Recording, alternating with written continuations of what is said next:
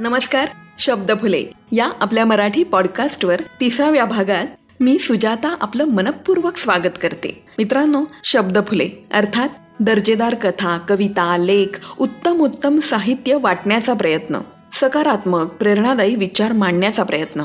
शब्द फुले या आपल्या मराठी पॉडकास्टला खूप छान प्रतिसाद मिळतोय आणि मला शेअर करायला अत्यंत आनंद होत आहे की शब्द फुले मराठी पॉडकास्ट संपूर्ण भारतात परफॉर्मिंग आर्ट्स या कॅटेगरीमध्ये पहिल्या दहा क्रमांकामध्ये टॉप टेनमध्ये झळकलं. हे केवळ शक्य झालंय गुणी लेखकांमुळे आणि आपल्यासारख्या प्रामाणिक श्रोत्यांमुळे. आणि म्हणूनच आपल्या सर्वांचं खूप मनापासून आभार. आपली साथ अशीच मिळत राहो हीच मनोमन प्रार्थना. मला ना अनेक मित्रमैत्रिणी विचारतात पॉडकास्ट म्हणजे नक्की काय?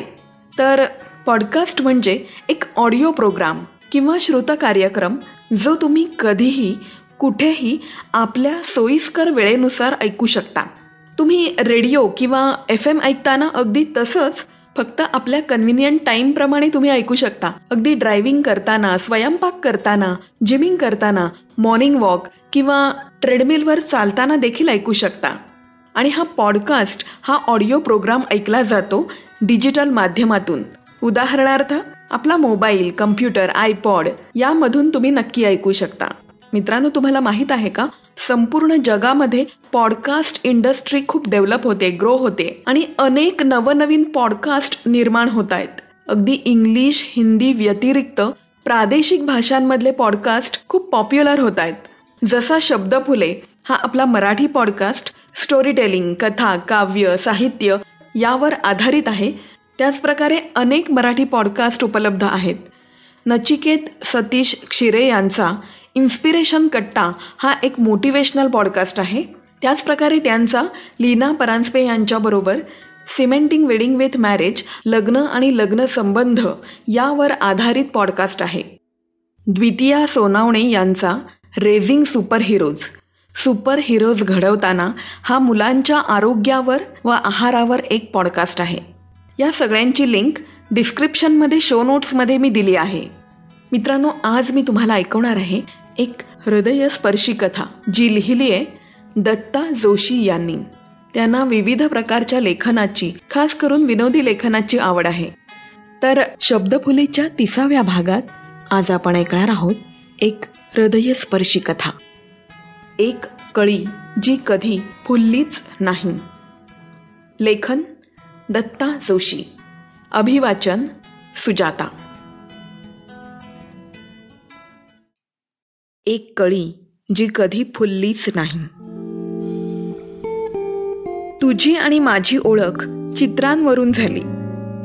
खरं म्हणजे कोणाच्या फेसबुकमध्ये जाऊन त्यांचे मित्र फोटो त्यांच्या पोस्ट किंवा कमेंट्स पाहणं म्हणजे एखाद्याच्या घरात न विचारता घुसून सामानाची उचकापाचक करण्यासारखं अपराधी वाटतं मला. पण खुणास ठोक तुझं अकाउंट कसं सापडलं माहीत नाही. पण तुझ्या पोस्ट अशा जगावेगळ्या होत्या की मी स्वतःला रोखू शकलोच नाही. कधी या शतकातल्या तर कधी मागच्या शतकातील कलाकारांच्या कलाकृतीच्या पोस्ट असायच्या. तर कधी अचानक एखादी सुंदरशी कविता असायची. कधी विचार करायला लावणारा लेख? तर कधी काही अंतर्मुख करणारे कोटेशन. खरं तर हे असं पाहणं योग्य नव्हतं.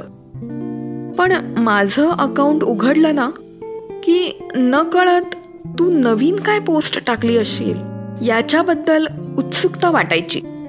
आणि खरोखरच रोज काहीतरी नवीनच असं काही असायचं की तुझ्या पोस्टमध्येच तुझ्या उच्च अभिरुचीचा प्रत्यय यायचा. न कळत एखादी मंद झुळूक यावी किंवा अचानक धुंद सुगंधाची लाट यावी किंवा वेड लावणाऱ्या कवितांनी मनाला मोहून टाकावं असं या प्रखर वास्तववादी जगात जगता जगता होऊन जाई. मग हे रोजचंच झालं. तुझ्या न कळत तुझ्या पोस्ट वाचून पाहून समृद्ध होणं अगदी नेहमीच झालं. तुझ्याबद्दलची माहिती जी तू फेसबुकवर टाकलेली होती ना? त्यावरून कळलं होतं की तुला ही पेंटिंगची आवड होती.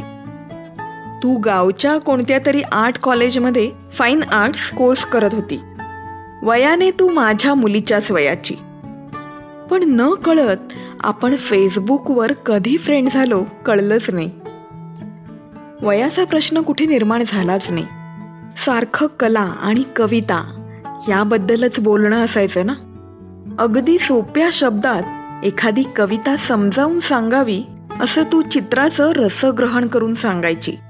की ते चित्र डोळ्यांनी दिसायच्या ऐवजी मनाने अजून खोलवर दिसायला लागायचं. त्याचे रंग अजूनच काळजाला जाऊन भिडत. तुझ्या समजावून सांगण्याने ते चित्र एक कविताच बनून जाई.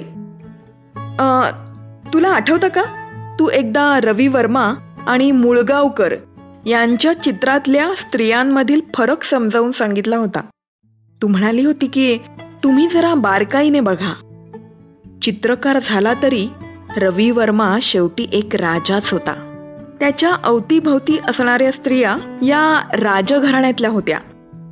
फारशी कष्टाची सवय नसलेल्या श्रीमंतीचं तेज असणाऱ्या पण शारीरिकदृष्ट्या थोड्या कमजोरच असणार.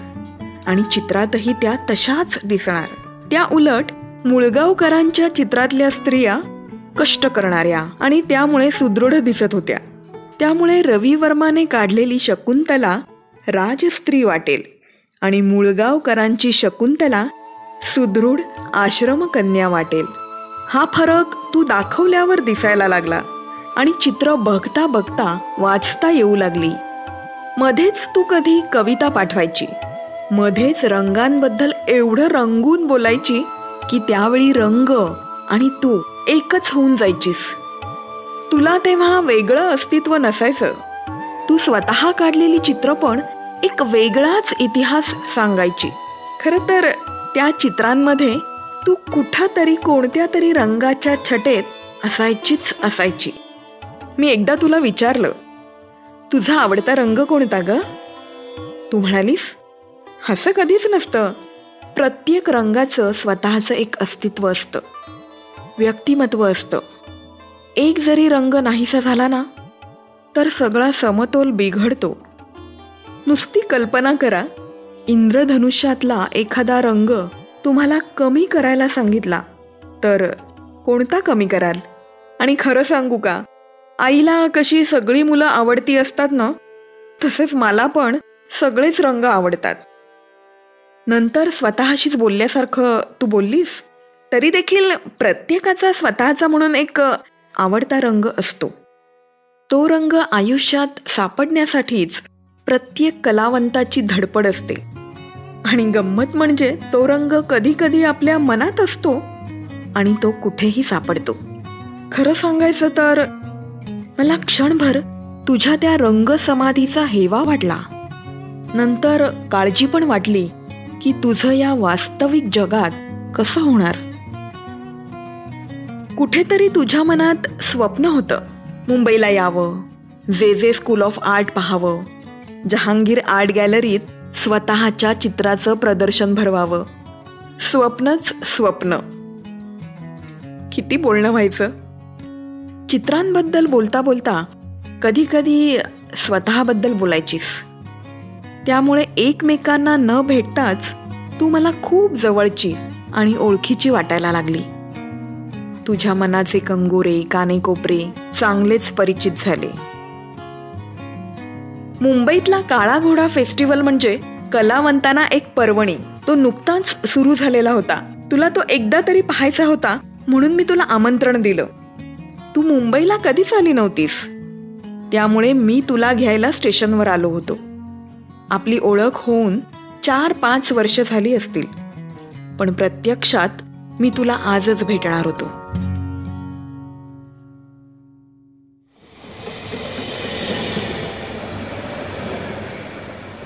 गाडी आली. मी तुला पाहिलं. तू मला पाहिलं.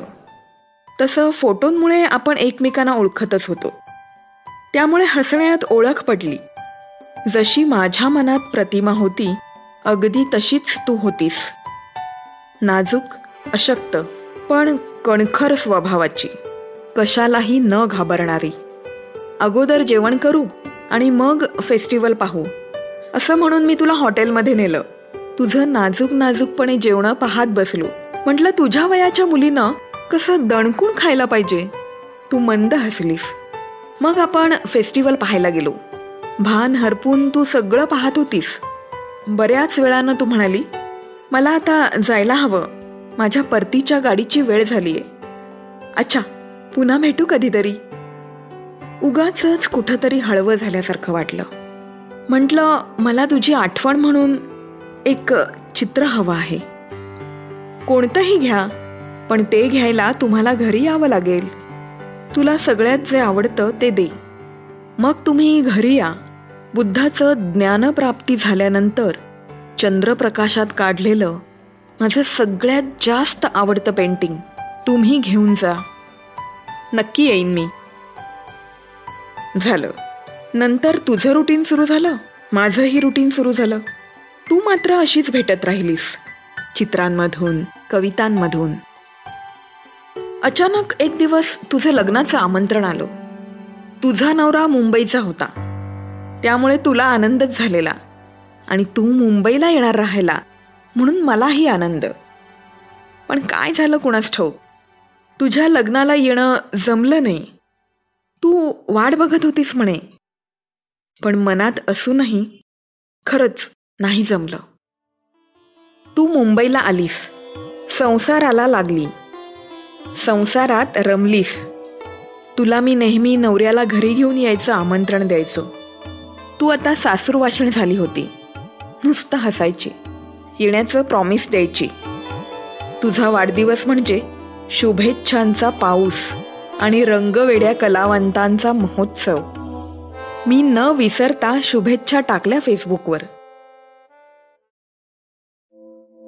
दुसऱ्या दिवशी सकाळीच तुझ्या धाकट्या बहिणीचा रडत रडत फोन आला. काका ताईनं काल रात्री गळफास लावून आत्महत्या केली. माझ्या बाबांना आणि लग्नानंतर तिच्या नवऱ्यालाही तिचं हे चित्र काढणं वगैरे पसंत नव्हतं. रंग हाताळायला नाही मिळायचे त्यामुळे तिचा खूप कोंडबारा होई. त्यावेळी तिला तुमचा खूप आधार वाटायचा. लग्नाच्या आधी तुम्हाला भेट द्यायला तिनं एक चित्र काढलं होतं. ते चित्र ती तुम्हाला स्वतःच्या हाताने भेट देणार होती. ते ते चित्र तुम्ही घेऊन जा. सगळं सुन्न झालं. काय झालं असेल बरं? की असं अचानक? एका सुंदर चित्रातील रंगच नाहीसे होऊन जावेत? आणि आणि सगळी संगती नष्ट होऊन जावी? एखादी व्यक्ती तुम्हाला आयुष्यात एकदाच भेटते आणि कायमचा चटका लावून जाते. अशी ही माझी छोटीशी मैत्रीण होती. तिनं काढलेलं चित्र अजून माझी वाट बघतोय. पण माझीच पावलं जड झाली आहेत डोळ्यातून वाहणाऱ्या पाण्यातून अंधुकपणे दिसतो. ज्ञान प्राप्ती झालेला बुद्ध आणि अवकाशात उगवलेला चंद्र. समाप्त. कथा. एक कळी जी कधी फुललीच नाही. लेखन. दत्ता जोशी. अभिवाचन. सुजाता. मित्रांनो तुम्हाला जर माझ्या आवाजातील कथा आवडत असतील तर तुम्ही लिहिलेल्या अनुवादित केलेल्या किंवा कोणत्याही कथा ज्या तुम्हाला आवडतात त्या नक्की पाठवा. Shabdaphule at the rate Gmail dot com या ईमेलवर आणि ऐकत रहा शब्दफुले मराठी पॉडकास्ट बाय सुजाता. त्यासाठी शब्दफुले मराठी पॉडकास्ट सबस्क्राईब करा. ॲपल पॉडकास्ट आणि इतर पॉडकास्टच्या साईटवर रेटिंग्स द्या. शब्दफुले यूट्यूब चॅनल सबस्क्राईब करा इंस्टाग्रामवर फॉलो करा आणि हो शेअर करा. तर मित्रांनो शब्द फुले या मराठी पॉडकास्टवर मी सुजाता तुमचा आत्ता निरोप घेते. पुन्हा भेटू लवकरच. स्टे ब्लेस्ड स्टे थँक्यू धन्यवाद.